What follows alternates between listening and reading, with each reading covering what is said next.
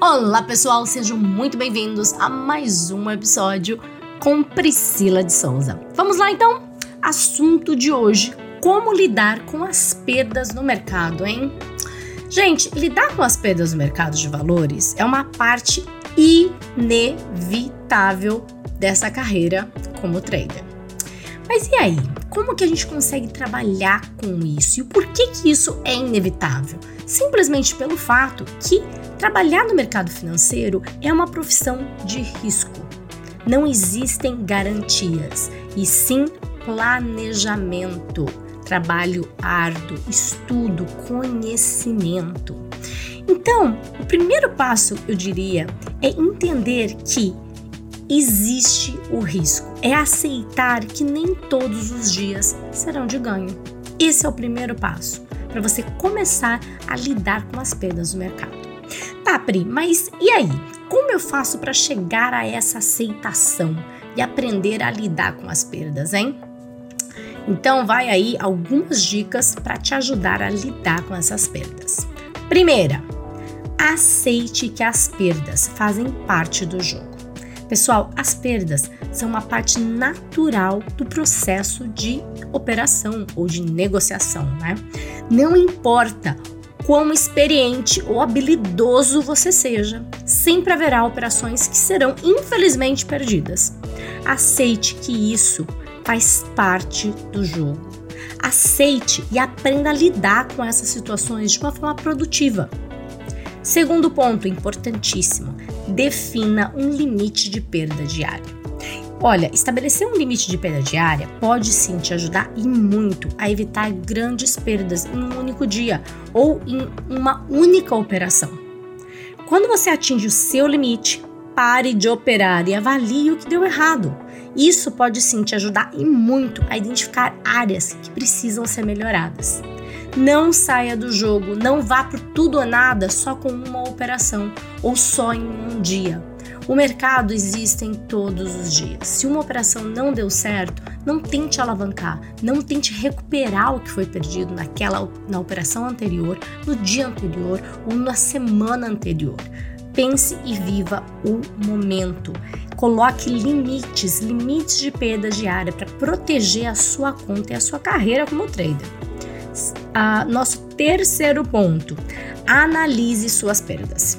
Quando você sofre uma perda, tente sim analisar o que deu errado. Isso pode incluir, olha, rever suas entradas e saídas, avaliar a sua estratégia e considerar fatores externos, fatores aí que afetaram o mercado, por exemplo, mas também fatores externos em sua vida pessoal. É isso mesmo, analisar suas perdas não é só apenas observar saídas e entradas, estratégia, notícias, mas sim observar fatores externos à sua vida pessoal. Como você se sentia naquele dia? O que aconteceu de diferente? O porquê daquela perda? Será que teve aí um fator operacional mesmo? Ou será que teve aí uma influência na sua vida pessoal? Um dia que você estava um pouquinho mais agitado, um pouquinho mais estressado, um pouquinho mais irritado, talvez, um pouquinho mais, mais cansado, quem sabe? Identificar os motivos de suas perdas pode sim ajudar muito a melhorar a sua estratégia no futuro. Quarto ponto. Mantenha uma mentalidade positiva. Isso mesmo.